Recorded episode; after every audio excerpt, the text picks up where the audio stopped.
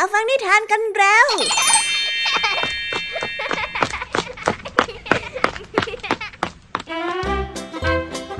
ดีค่ะน้องๆยินดีต้อนรับเข้าสู่ชั่วโมงนิทานกับรายการ Kids Hour ในวันนี้พี่ยามีและกองทัพนิทานหันษาพร้อมที่จะพาน้องๆไปตะลุยโลกแห่งจินตนาการที่เต็มไปด้วยความสนุกสนานและข้อคิดต่างๆกันแล้ว wow. เอาล่ะไปตะลุยโลกนิทานกันเลยในวันนี้พี่ยามีมาพร้อมกับนิทานทั้ง3เรื่องที่มีความน่าสนใจมาฝากน้องๆกันอีกแล้วล่ะค่ะเริ่มต้นกันที่นิทานเรื่องแรกเป็นเรื่องราวของกระจกไร้ชีวิตบานหนึ่งที่ถูกวางไว้เฉยๆและมีสัตว์2ตัวผ่านมาเห็นและมีความคิดที่แตกต่างกันไปคนละอย่างตัวหนึ่งนั้นรักกระจกแต่เบื่อง่ายแต่อีกตัวหนึ่งนั้นบ่นไม่พอใจแต่ก็รักนานทำไมของชิ้นเดียวกันแต่กลับถูกปฏิบัติแตกต่างกันขนาดนี้ล่ะคะเนี่ยว่าไปติดตามรับฟังพร้อมกันในนิทานที่มีชื่อเรื่องว่ากระจกสะท้อนใจในนิทานเรื่องแรกของพี่ยามีนะคะส่วนนิทานในเรื่องที่2นี้มีชื่อเรื่องว่า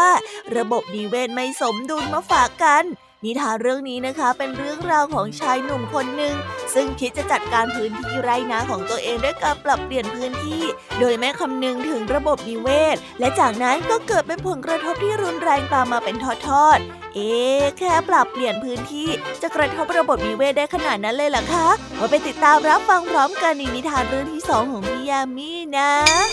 และในนิทานเรื่องที่3นี้เป็นเรื่องราวของแกะตัวหนึ่งที่มีนิสัยที่ขี้เกียจไม่ยอมอาบน้ำความหมักหมมที่เกิดจากการใช้ชีวิตแบบนี้ส่งผลให้ไม่มีใครอยากเข้าใกล้ตัวมันเลยจนวันหนึ่งเจ้าแกะก็รับสภาพตัวเองไม่ไหวและกระโดดลงไปอาบน้ำตุ้มจากนั้นก็เกิดผลลัพธ์ที่เปลี่ยนไปแบบหน้ามือเป็นหลังมือเลยล่ะค่ะจะเกิดอะไรขึ้นกันนะว่าไปติดตามรับฟังพร้อมกันในนิทานที่มีชื่อเรื่องว่าแกะและความสะอาดในนิทานเรื่องที่3ของพี่ยามีนะคะและนิทานภาษาพาสนุกในวันนี้ค่ะเจ้าจอยเดินมาที่บ้านของลุงทองดีพร้อมกับได้ยินเสียงแปลกๆบวกกับเห็นลุงทองดีโยกตัวด้วยท่าทางแปลกๆจึงได้เข้าไปสอบถามและได้รู้ว่าลีลาแบบนี้เป็นลีลาแบบฝรั่งเศสที่ลุงทองดีกำลังฝึกเต้นคำว่าลีลาในที่นี้จะมีความหมายว่าอย่างไรไปรับฟังพร้อมกันในช่วงนิทานภาษาพาสนุกกันนะคะเป็นอย่างไรบ้างหลังจากที่พี่ยามีได้เล่าความสนุกกันไปบางส่วนแล้วน้องๆพร้อมที่จะไปตะลุยโลกนิทานกับรายการ Kids Hour กันแล้วหรือยังคะถ้าพร้อมกันแล้วเราไปรับฟังนิทานเรื่องแรกกันเลยค่ะกับนิทานที่มีชื่อเรื่องว่ากระจกสะท้อนใจไปรับฟังกันเลย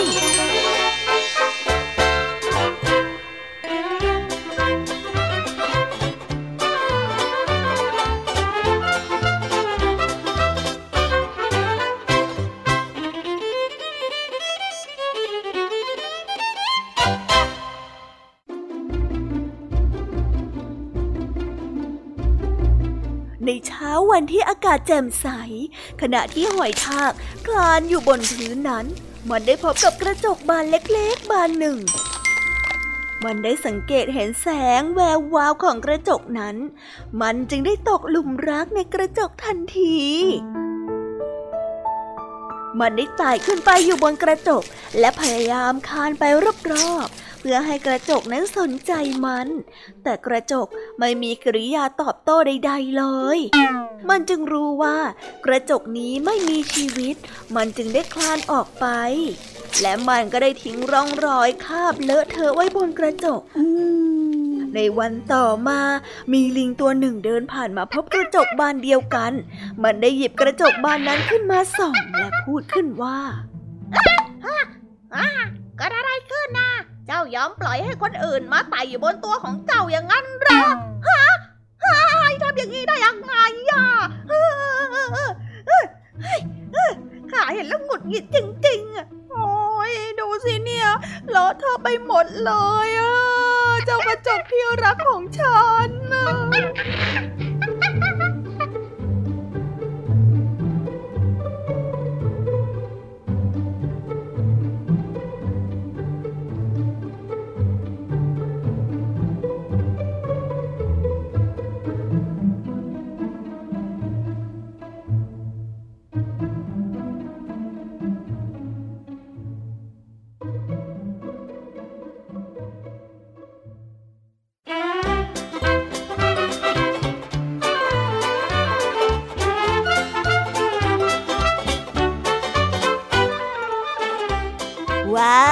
าจะเปรียบเปรยนิทานเรื่องนี้ให้เหมือนกับนิสัยของมนุษย์เราก็จะเห็นได้ชัดเลยนะคะว่าคนเราเนี่ยไม่มีใครคิดเหมือนกันถึงแม้ว่าจะมองสิ่งเดียวกันก็ตามนั่นเป็นเพราะว่าทัศนคติของคนเราเติบโตและถูกหล่อหลอมมาด้วยความแตกต่างดังนั้นเมื่อเกิดความคิดเห็นไม่ตรงกันขึ้นก็ต้องเข้าใจถึงความหลากหลายในแง่มุมนี้ซะก่อนแล้วค่อยพูดจาปรับความเข้าใจกันนะคะไปต่อกันในนิทานเรื่องที่2กันต่อเลยค่ะนิทานเรื่องนี้นะคะเป็นเรื่องราวของชายหนุ่มคนหนึ่งซึ่งคิดจะจัดการพื้นที่ไร่นาของตัวเองด้วยการปรับเปลี่ยนพื้นที่โดยไม่คำนึงถึงความสมดุลของระบบนิเวศซึ่งการไม่คิดถึงระบบนิเวศนี้เองเลยทำให้เกิดเรื่องวุ่นๆตามมาไปติดตามเรื่องราวนี้พร้อมกันได้ในนิทานที่มีชื่อเรื่องว่าเมื่อระบบนิเวศไม่สมดุลไปรับฟังกันเลยค่ะ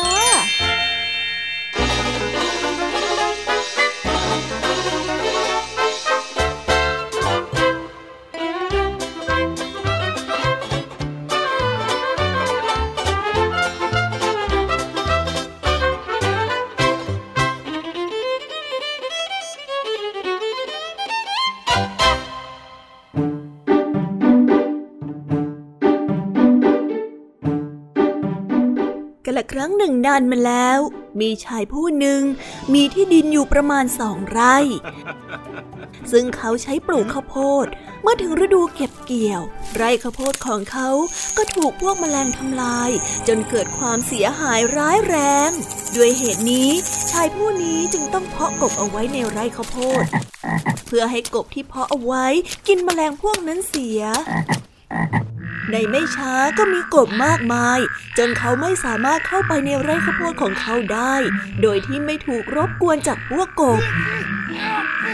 ชายผู้นั้นจึงตัดสินใจนำงูมาไว้ในไร่ข้าวโพดของเขาเพื่อให้งูเหล่านั้นจับกบกินแต่งูกลับเพิ่มจำนวนมากขึ้นเรื่อยๆในเวลา3 ปีจนเขาต้องเลิกปลูกข้าวโพดไปเมื่อกบหมดไร่ข้าวโพดก็ไม่ได้ปลูกงูจึงไม่มีที่อยู่เมื่องูไม่มีที่อยู่ในไร่ข้าวโพดแล้วพวกมันจึงค่อยๆพากันเลื้อยเข้าไปบุกรุกบ้านของชายผู้หนึ่งซึ่งอยู่ติดกับไร่ข้าวโพดและแล้วสมาชิกในครอบครัวของเขารวมทั้งตัวของเขาด้วยก็ตกเป็นเหยื่อถูกเจ้างูพิษร้ายเหล่านี้กัดจนเสียชีวิตไปทีละคน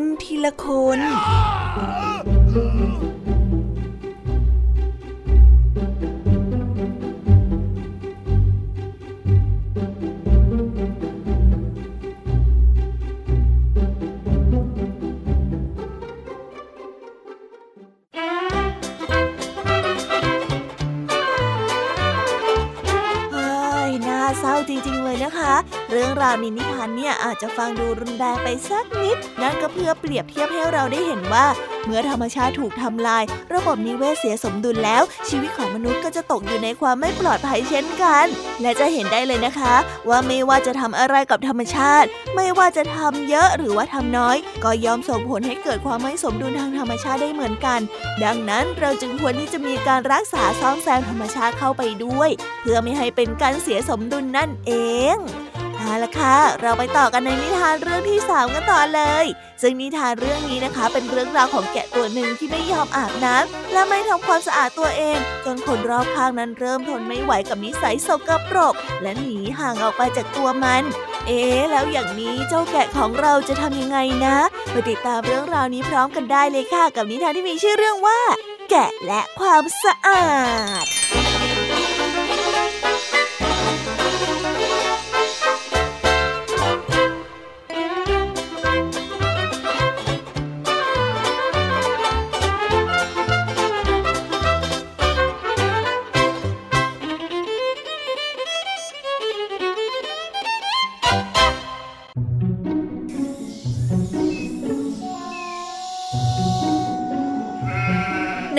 แกะทั้งหลายในฝูงทุ่งหญ้าแห่งนี้แกะน่องเป็นแกะที่ขึ้นชื่อว่ามีความขี้เกียจเป็นที่สุด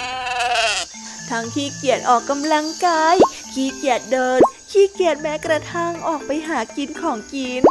เธอจึงมักจะฝากเพื่อนๆของเธอให้แวะเอาอาหารมาให้เธอที่บ้านเป็นประจำ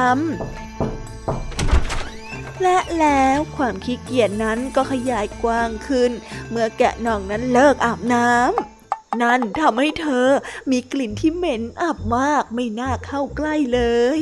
นานวันเข้าเธอก็ได้เริ่มไม่แปรงฟันนั่นก็ทำให้ฟันของเธอมีสีเหลืองแล้วก็ปากเหม็นเพื่อนๆของแกะหน่องนั้นค่อยๆตีตัวออกห่างจากแกะหน่องทีละตัวทีละตัวจนในที่สุดบ้านของแกะหน่องก็ไม่มีใครแวะเข้ามาเยี่ยมเยียนอีกเลยเพราะเพื่อนไม่มาหาแกะหน่องจึงไม่มีใครที่เธอนั้นจะฝากให้เอาของกินมาให้อีกต่อไปมื้อเช้าก็ได้ผ่านไปจนกระทั่งถึงมื้อกลางวันแกะหน่องก็ไม่อาจจะทนหิวได้อีกต่อไปเธอจึงต้องยอมออกจากกระท่อมของตัวเองเมื่อเดินไปถึงฝูงเพื่อนแกะหน่องก็พบว่าเพื่อนๆต่างมองเธอด้วยสายตาที่น่ารังเกียจเมื่อเธอทำท่าที่จะเดินเข้าไปในฝูงแกะทุกตัวก็ต่างเดินเลี่ยงหนีไม่อยากที่จะเข้าใกล้เธอไม่มีใครยอมพูดคุยกับเธอเลยสักตัวแกะหน่องจึงจำใจเดินจากฝูงแกะไปโดยไม่ได้เข้าไปทักทายเพื่อนๆเมื่อเดินผ่านหนองน้ำที่ฝูงแกะนั้นใช้อาบน้ำแกะหน่องก็มองเห็นเงาของตัวเองในน้ำขนสีขาวของแกะหน่องในเวลานี้กลายเป็นสีเหลืองมีแต่คราบสกปรกที่มีแมลงวันตอมที่ใบหน้าของเธอใบหน้านั้นเต็มไปด้วยคราบขี้มูกขี้ตาแล้วก็น้ำลายของเธอแกะหน่องได้รู้สึกอับอายมากที่เธอนั้นปล่อยปละละเลยตัวเองให้มีสภาพเป็นเช่นนี้เธอจึงได้รีบวิ่งกลับบ้านไปหยิบแชมพูสบู่แปรงสีฟันจากนั้นก็ได้กลับมาที่หนองน้ำอีกครั้งเพื่อทำความสะอาดตัวเองเป็นครั้งใหญ่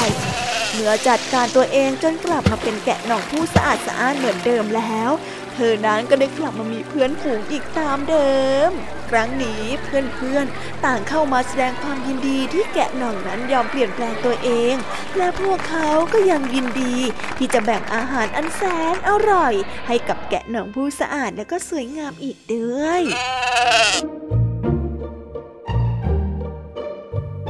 นิทานเรื่องนี้ก็ได้สอนให้เรารู้ว่าการไม่รักษาความสะอาดทำให้ไม่มีใครอยากเข้าใกล้นะคะเด็กๆ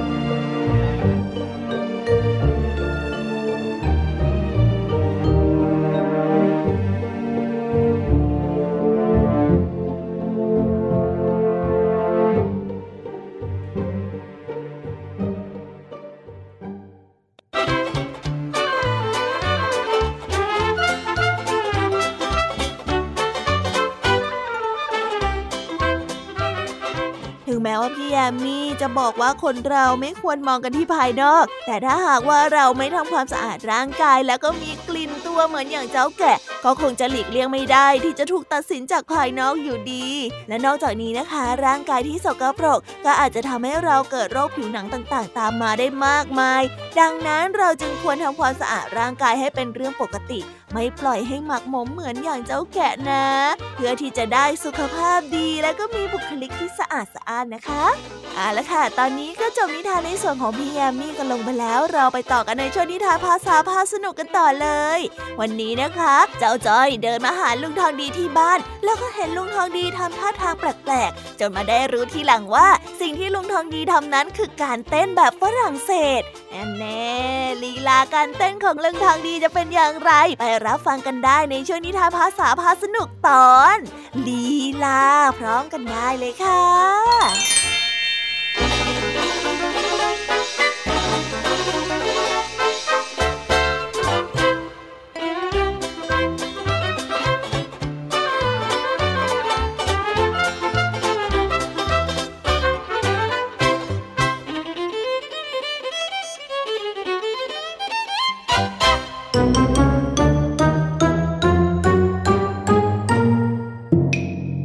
ภาษาพาสนุก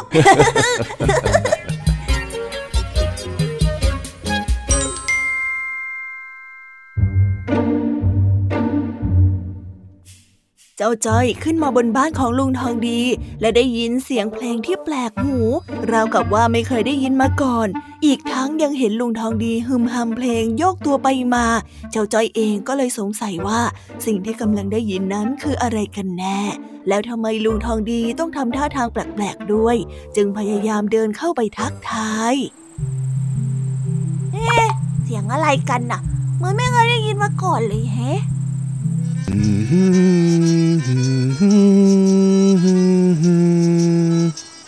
อ๋อเพลงจากเทปของลุงทองดีดีเองเพลงอะไรกันล่ะเนี่ย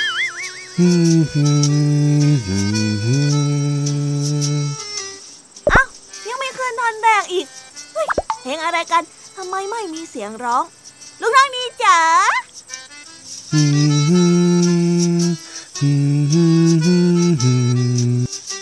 ลุงทองดีเอ๊ะเรียกไม่สนใจเฮ้ยกดปิดซะเลยนี่แน่อ้าวเจ้าจ้อยเอ็งมาปิดเพลงของข้าทำไมล่ะเนี่ยก็ลุงทองดีไม่สนใจจ้อยมัวแต่โยกหัวพึม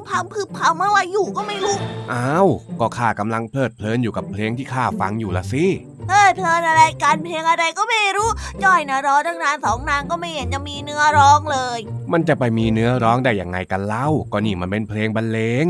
อ๋อเพลงบรรเลงแล้วทำไมมันถึงมีเสียงแปลกๆอ่ะมันไม่คุ้นหูจ้อยเลยปกติลุงทองดีจะเปิดเพลงลูกทุ่งนี่นะแล้วเองจะให้ข้าฟังเพลงเดิมๆไปทั้งชีวิตหรือยังไงล่ะเจ้าจ้อยนั่นน่ะบูจาทันสมัยอย่างกับไว้สลุ่นสะด้วยถึงจะไม่ใช่แต่มันก็ใกล้เคียงนั่นแหละวะ ลุงยังไม่ตอบจ้อยเลยนะว่านี่มันเพลงอะไรอ่ะทำไมดนตรีมันถึงแปลกๆอ๋อที่ข้าเปิดฟังเนี่ยมันเป็นเพลงบรรเลงด้วยเครื่องดนตรีของฝรั่งเศสเชียวนาเฮ้ยฝรั่งเศสนี่มันหมายความว่าเรากำลังฟังเสียงที่คนฝรั่งเศสก็ฟังกันใช่ไหมเนี่ยใช่แล้วทั้งเสียงเพลงและการโยกย้ายของข้าเนี่ยมันเป็นลีลาแบบฝรั่งเศสเลยละฮะลีลาเหรอลุงกำลังจะบอกว่าทำตัวอื่นอาจยืดยาดแบบฝรั่งเศสใช่ไหมไม่ใช่ลีลาที่หมายถึงการชักช้าสิอ้าวแล้วมันเป็นลีลาที่มีความหมายแบบไหนได้อีกล่ะลุงคำว่าลีลาที่ข้าพูดเมื่อกี้เนี่ยมันหมายถึงท่าทางอันงดงามหรือว่ารูปแบบเฉพาะตัวต่างหากเล่างั้นที่ลุงทองดีบอกว่าเพลงนี้เป็นลีลาแบบฝรั่งเศสก็หมายความว่าคนฝรั่งเศสเขาเต้นเขาฟังกันแบบนี้กันหรอจ๊ะใช่แล้วมันก็คล้ายกับที่คนไทยฟังเครื่องดนตรีไทยหรือว่าฟังเพลงลูกทุ่งยังไงล่ะแต่ว่าการที่เรารู้จักรับรู้วัฒนธรรมอื่นๆบ้างเนี่ยมันก็จะทำให้เราได้พบกับมุมมองที่แปลกใหม่นั่นเองจังใจเองก็อยากจะมีลีลาเท่ๆบางอย่างเลยยะลุงไม่ยากเลยอันดับแรกเนี่ยเองก็ไปหาอะไรที่เองชอบแล้วก็ทำซะแล้วก็ดื่มด่ำกับมันให้มากๆแค่นี้เนี่ยเองก็จะได้มีลีลาแบบของตัวเองแล้วล่ะเฮ้ยมันง่ายขนาดนั้นเลยเหรอเนี่ยก็ใช่นะสิลีลาเนี่ยมันก็เป็นรูปแบบเฉพาะส่วนบุคคลอยู่แล้วเองชอบทำอะไรเองก็ทำไปเถอะงั้นถ้าจ้อยชอบกวนประสาทลุงทองดีเนี่ยถือว่าเป็นลีลาของจ้อยไหมจ๊ะก็ถือว่าเป็นอยู่นะแล้วเองจะกวนเองก็กวนมาเลยเพราะว่าข้าน่ะก็มีลีลาในการลงมะเงกใส่หัวของเองเหมือนกันโอ้ลุงทางจ้อยตลอดเลยลุงเนี่ยเฮ้ยเอาเองอยากลองเต้นด้วยลีลาเพลงจากฝรั่งเศสดูไหมล่ะเฮ้ยชื่อน่าสนใจมันต้องเหมือนที่ลุงทองดีชอบเต้นรำลุงแน่ๆเลยมันก็คล้ายๆกันนั่นแหละแล้วสรุปว่าเองอยากจะลองไหมเนี่ยอยากดิลุงแล้วจอยต้องทำยังไงบ้างหรอจ๊ะอันดับแรกก็กดเปิดเพลงข้าก่อนเลยแล้วก็เดินมานี่เดี๋ยวข้าจะโยกให้ดูเป็นตัวอย่างได้สินี่แน่ไหนลองสอนจอยเต้นลำหน่อยนี่ดูนะแล้วก็ลองทำตามอ้าวไหนลองทำตามสิได้นั่นแหละตอนนี้เนี่ยเราชักจะมีลีลาเหมือนกันแล้วล่ะมาลองอีกทีว้าว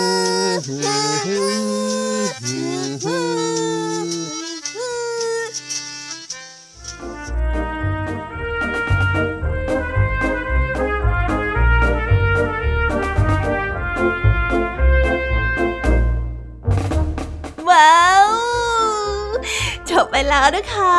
สนุกสนานกันไม่น้อยเลยทีเดียวสำหรับวันนี้เรื่องราวความสนุกก็ต้องจบลงไปแล้วล่ะค่ะพวกเราและรายการKids Hourก็ต้องขอโบกมือบ๊ายบายกันไปก่อน ใครที่มารับฟังไม่ทันสามารถไปรับฟังย้อนหลังได้ที่ไทย PBS Podcast นะคะวันนี้จากกันไปด้วยเพลงเพราะๆในช่วงสุดท้ายของรายการแล้วไว้เจอกันใหม่ในตอนถัดไปสำหรับวันนี้สวัสดีค่ะบ๊ายบายเป็นเด็กดีของคุณพ่อคุณแม่นะคะ